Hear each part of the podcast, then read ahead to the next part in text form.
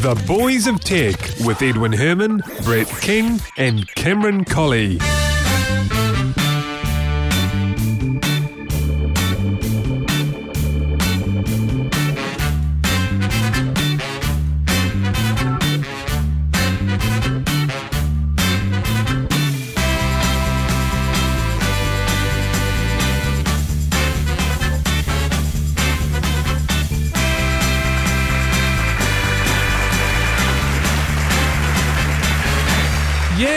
Thank you very much indeed, and welcome to another episode of The Boys of Tech. This time, episode 115, that's 115 for Monday, 9th of May 2011. My name is Edwin Herman, and joining me over Skype, as he does almost every week, is Brett King. Welcome along, Brett. Aloha. Uh, now, Brett, you know, I've finished watching just this week all 100 episodes on YouTube of Hey Dad. Wow. And you're still sane? Yeah, there's actually 290 episodes, but only 100 have been uploaded to YouTube. Ah. So I- I'm missing, I've only really seen a third of the show.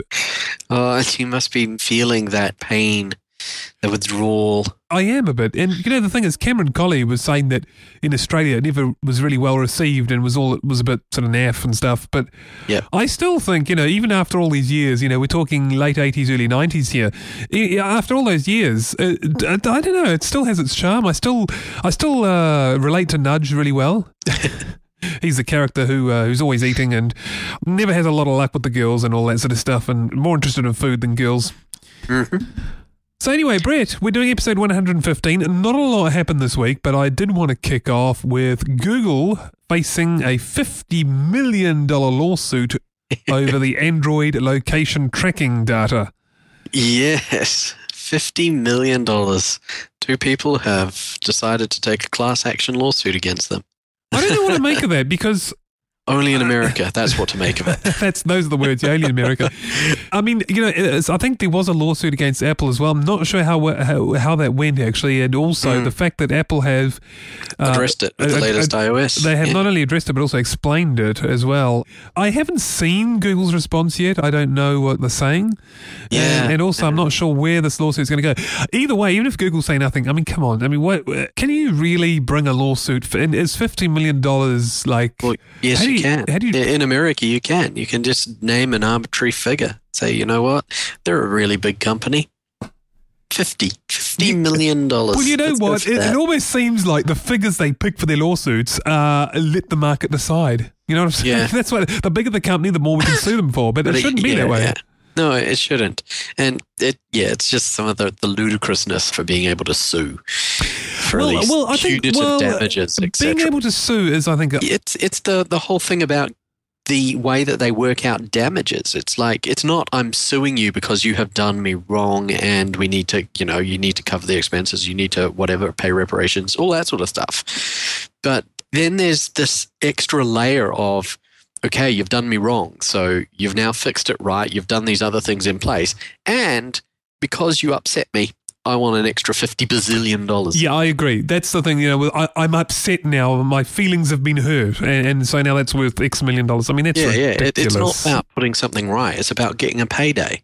That's what this. Yes, this I agree. The ridiculous, yeah, the the law which allows you to put on these arbitrary, ridiculous figures. It's just, yeah, So, Brett, if let's say these two people uh, actually lost fifty million dollars, right? Let's say these two people suing Google lost fifty million dollars. Are fifty million dollars out of pocket? Would you then say the lawsuit is fine? Well, yeah, but they wouldn't be asking for fifty million dollars. Fifty million dollars would be part of the base settlement of you must do the retribution of the fifty million dollars. On top of that will be the extra one hundred and fifty bazillion dollars. Yeah, but if there wasn't, if it was just about, it. if it was just about like I've Well, actually lost fifty perfectly million, right? That's so that's what you're saying. So what you're saying is not fine is the fact that these people probably have lost nothing, or Yeah. if they have uh, just very little, but they're asking for and- fifty million. We've been discussing this story and we've not actually touched on the actual focus of their lawsuit. The focus of their lawsuit being the fact that Google has been storing and getting this information about your locations without your consent, you know, having buried it somewhere within their general consent information. That is the crux of it. And that is, that's a legitimate thing. That's a legitimate complaint for them to go and try and be rectified. But they ruin it by putting this arbitrary suing for $50 million in excess of it. And what that does is it detracts from the actual case that they're, they're, they're suing for. And so you get people might, like me who would support their case for the protection of people's privacy, which is what they're suing about. But by adding this superfluous $50 million you upset me tax onto it, it completely kind of demonizes what they're doing in the mindsets of a lot of people. So, no, yeah. It's about the risk that they can get stalked, if you like, the risk that someone can get that information, and then that's what they feel is worth fifty million. Which I, I, I mean, uh, how do you? Uh, I don't think it's worth any of that money. Have they actually suffered from that? No. What this lawsuit should be about is about making these companies be upfront when they are collecting, not only collecting locally on a device that they've produced or an operating system they've produced, but when they get that device to actually send that information back to the parent company. It's that that should they should be open and upfront about. That is a legitimate source for suing. That is a legitimate thing that well, actually, that, that is where the, if there but, is a fine to be paid, it should be coming from the regulatory authorities. Oh, exactly. It should be that that's sorted out. It's not this. You've upset us for this. We've not actually suffered any grievous damage from this, but there was potential for it, and we want fifty million bucks on top of it. That's just stupid. And yeah, but the actual purpose of getting these companies to actually disclose and upfront to agree to the fact or opt out of the fact of, you know, them storing this location information and transmitting it back to themselves. Even though they say that's got a random ID number, it doesn't send back anything else. It's got a random ID number assigned to it. There, as it goes in depth on several stories about this case on the net, you can de anonymize information based on a whole heap of different information, even if that ID number is a random ID number. So, yeah. So, is there a way of, of actually uh, relating that back to a user? Is yeah, yeah. There have been a, a, couple of stories about ways to unanonymize information that is collected without private identifying information included. There's several stories about that out there on the net. They've been around for ages. It's just different ways that you can actually identify a user from what's supposedly anonymous information. It's not something simple like the Google account number or something, is no, it? No, it's a, it's a randomly generated number. But if it's random, how can they translate it back? You can. yeah, far yeah. out. but yeah, so it's it's blown it all out of proportion as the story. It's just started with a good point and then made it ridiculous.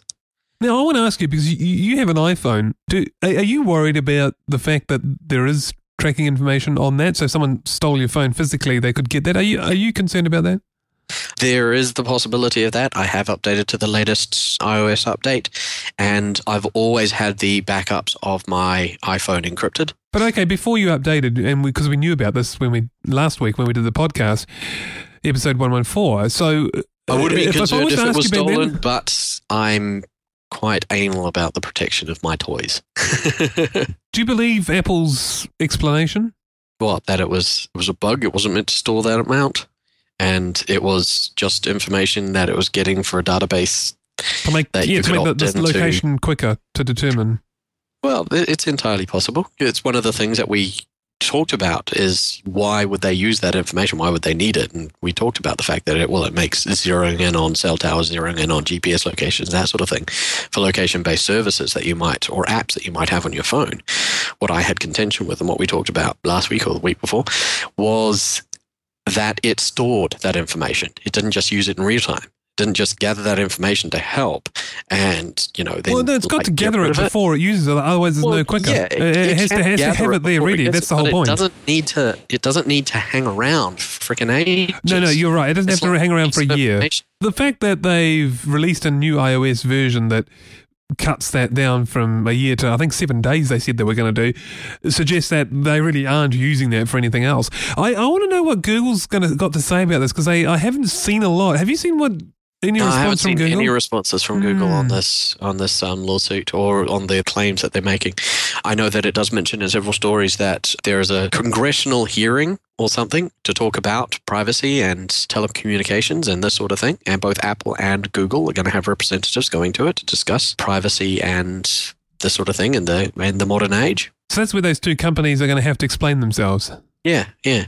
Explain themselves to a congressional hearing or whatever they're called. A hearing before the Senate Judiciary Subcommittee, Yes, that thing. whatever that means. That sounds Yeah. good anyway. Hey, still on Google, they're launching a shopping in Australia. It's a shame we don't have Cameron Colley with us because I was going to ask him whether he's used this yet or whether he's had a look. So, is it an actual online shopping system through Google, or is it just Google facilitating a price comparison thing, like a lot of those other price comparison places?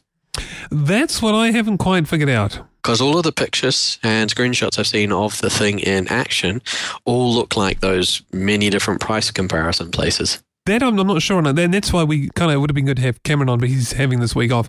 But uh, yeah, the, the way it works is when you search for something, if it matches a product or, or some other item that's available for sale, it'll list a whole bunch of matches and their prices, and you can you can hit compare prices. And uh, what happens from there is, is something that Cameron Colley is going to hopefully tell us next week. there you go. Well. We- We're putting it on him to have a look at that Yep. and tell us how it works.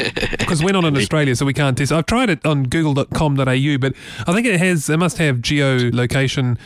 Probably using iPhones and have a year's worth of stuff stored, so they know where I am. Trying to work in the joke there, but I can't test it from here. We have to have to actually be in Australia. So maybe some of our listeners in Australia, I don't know, they could maybe enlighten us if, if they want to do that. You can drop us a line at boysoftech.com on the contact page there. But of course, uh, we hope to have Cameron back next week, and we'll task him because I know he's going to be listening to this. We're going to task him with having a go at Google Shopping. He doesn't have to buy something. we won't be that mean. to let us know what it's like. Yeah, what exactly. It does. Is it a comparison thing? Is it an actual online shopping? Does it facilitate the purchase? All that sort of stuff. We won't make him buy Canon EOS uh, 560D or something like that, will we? No, no. Unless No. you want to. Well, yeah. It's up to you. I don't think he'll oblige.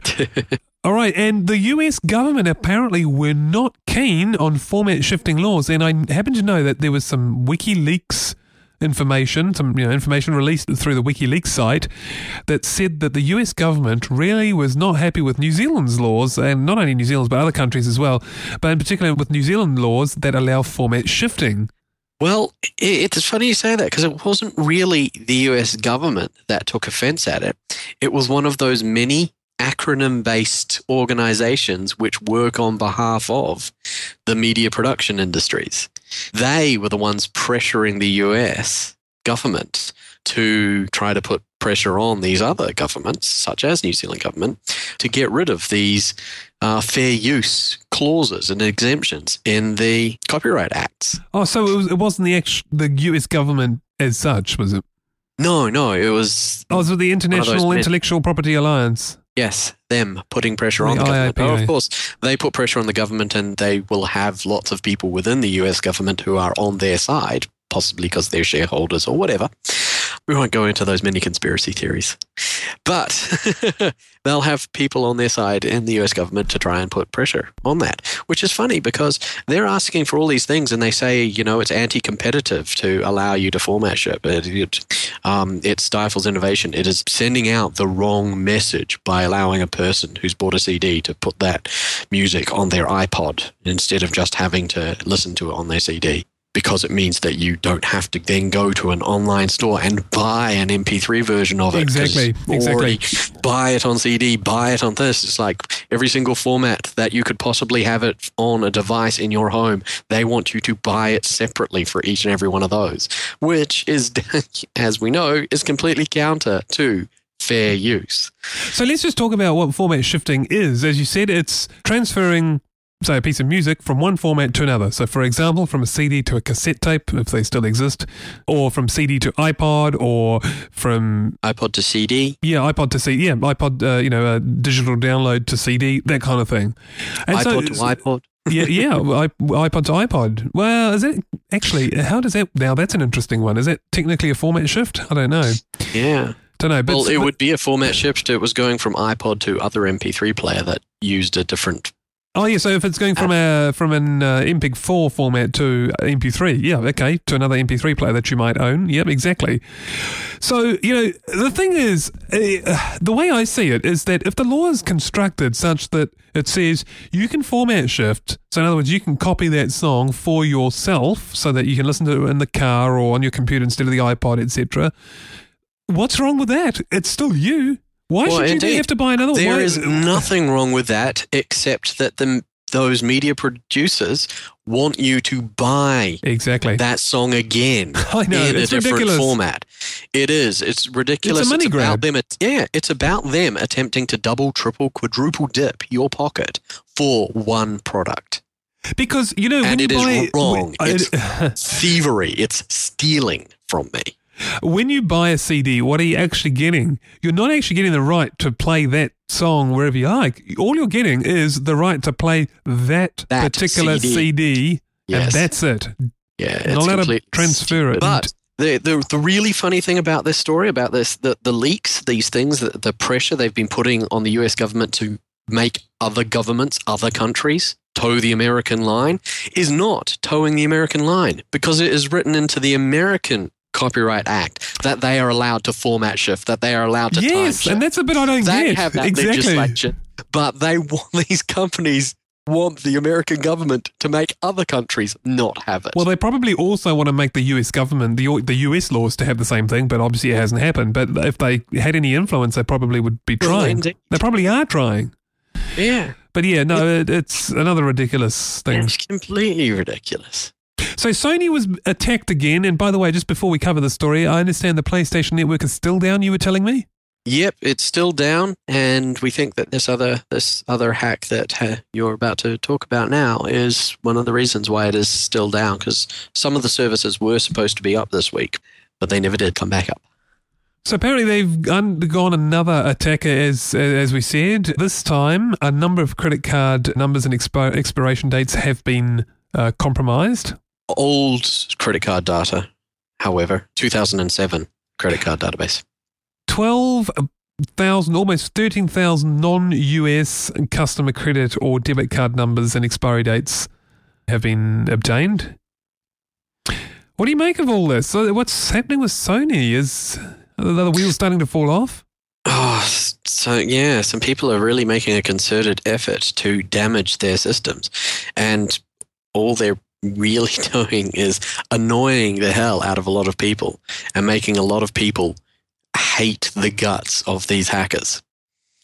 These there are a lot of gamers out there who will be going, I hope these people burn in hell. So, do you think that most people affected by this are angry at the hackers more than they are angry at Sony for not, you know, having more robust systems? Well, yeah, it's hard to say. Well, what about you personally? Then, for you, I'm slightly annoyed at Sony, but then I am more in the technological know than your general gamers, so that I know that no matter how robust your system is, if it's connected to the internet, there is always the potential for it to be breached. So, so I know okay, that let's put some figures to this. Out of hundred percent, how much is anger at Sony and how much is anger at the? Uh, oh, we'd definitely be looking at 2080, 3070 sort of sort of range. right. Okay, all right. Mostly I'm angry at the people who've done this. But yeah. So I'm just getting starting to get slightly annoyed at, at Sony for not having fixed it already. yeah, it's a bit worrying it's that they haven't them quite fixed it some yet. time to fix. Yeah, I know.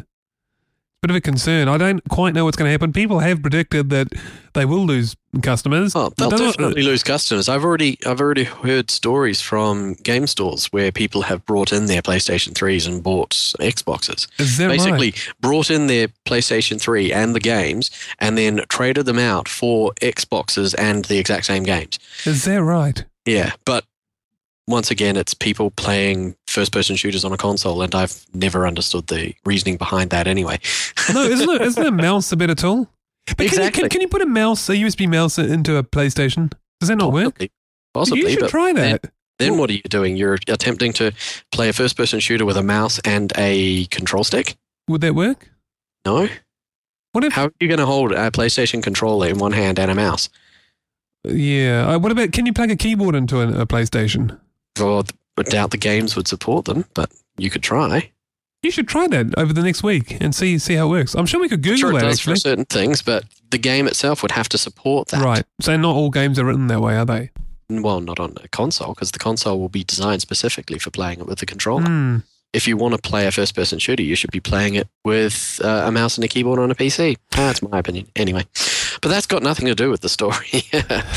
There will have been people who have switched because of this. And it's about how Sony recovers from it now. It's how fast are they going to get the PlayStation Network back online? Is it going to be more robust? And what sort of recompense are they going to give to the people who've been really put out by this? Like people who've been wanting to play DC Universe Online, which is, you know, a superhero What game is that? Oh, okay. it's a superhero massively multiplayer game, except it's through the console. And yeah, the that is a subscription system. You subscribe to that, and it's all based on multiplayer across the internet. And so they can't play at all. And there are several other games which require the PSN to play multiplayer or to just provide certain features. So I've got a couple of games where you can play them multiplayer, but they also have certain other features which affect the single player game that also still require the PlayStation Network to be active. Oh, so there are some single player games that, that you need the PSN for. Yeah, well, they won't, you know, they don't stop you from playing the game. It's just that But they enhance it. certain aspects of it. Right, Yeah. okay. You, you, you're explaining this to a non gamer, you see, so you have to spell it out for me. so, so I'm looking forward to when the PSN comes back. I'm not going to get rid of my PlayStation for it. Most of the games I play are games that are either specific to Sony PlayStation or they're just a it's a it's a nicer system and it's a much nicer controller than the Xbox 360 in my opinion. So so I'm not going to switch to a different console because of this. But yeah, I just hope they come back with some good stuff to mitigate the PR disaster that this whole thing has been for the Sony PlayStation. So, how long would the PlayStation Network need to be down before you switch? A month? Two months? Three? Well, Six? nah, nah. Never. If it's down for six months, there's something more wrong, more seriously wrong, um, than just some hackers going into the PSN. But uh, when would you switch? When you say, "Well, that's enough. I'm I'm going to I'm to try Xbox now." Or uh, never. You're you're a diehard PlayStation gamer. Well, the games I want to play aren't on Xbox 360. Oh, really? I thought a lot of games were on both. In fact, I thought most were on both. Well, a lot of the generic sort of first person shootery games, Call of Duty, blah, blah, blah. Yeah, they're on both. But so? So, what do you play? The ones you play, uh, you're saying are only available on, on the I play RPGs, survival horrors. You don't get good survival horrors on Xbox 360. Are there They're more games for the PlayStation than there are for Xbox, or is it the other way around, or is it just the same but different games? No idea. Probably comparable. But they are quite different. They do have different stables. They do have different IP. And, and certain IP is only on PlayStation, and certain IP is only on Xbox 360. I, I get the Uh, impression like that Halo. You only get Halo on X or P. You only get, well, the vast majority of Final Fantasies are only on PlayStation. I get the impression that hardcore gamers are aligned with the PlayStation, and your more family-oriented gamers are with Xbox. Is that true? Oh, it's hard to say because it is more about your genre Oh, okay. preference. For instance, if you are a console FPS player, then you're generally an Xbox 360 person because they all have had the Halos and the Gears of War and um, you know Call of Duty, Medal of Honor, all that sort of stuff has been on Xbox 360. Gears of War and Halo, for instance, being exclusives to Xbox 360. Whereas your gamers for your fighty game, arcade style games, that's on both generally. Generally find those are released on both systems. RPGs, survival horrors, mostly on the PlayStation. Some of the best platform adventures have been on the Sony PlayStation. It's, yeah, some of it is a matter of preference. Some of it is also just the, the capabilities of the consoles themselves. The only real one is you buy a Nintendo Wii if you want to play party games. Oh, yeah, yeah, absolutely. Yeah. It's a social sort of thing, isn't it, the Wii? Yeah. All right, Brett. Well, that's pretty much it then for episode 115. Actually, before we go, I see that Microsoft have come out and said that Google Apps have a hidden cost. You're paying a, a Google tax. Oh, I like the way they come out with these little, little snide little, you know, what do you call them? Little digs at, at Apple sometimes and at Google other times. It's kind of funny. Yeah. It's like, you know, Microsoft, the knight in shining armor to the rescue, you know, telling you why you shouldn't use Apple for this or Google for that. Shouldn't use their platform. Anyway, so now there's a Google tax. Uh, I think probably not solely coined by Microsoft, but probably one of the people. Uh, and the, the, probably similar to the Apple tax as well. I- I'm sure they came from Microsoft. There's no such thing as a Microsoft tax, apparently. I don't know why. what does that tell you? Anyway, Brett, thank you, thank you very much for joining me on episode 115. Not a problem. Always a pleasure, Ed. And we're back next week for episode 116. In the meantime, if you like the show, why not consider a donation? You can do that on our website at boysoftech.com. Also, at our website, if you want to drop us a line, you can do that there as well. Love to hear from you. Otherwise, we'll see you next week. Take care. Goodbye, everyone. Bye bye.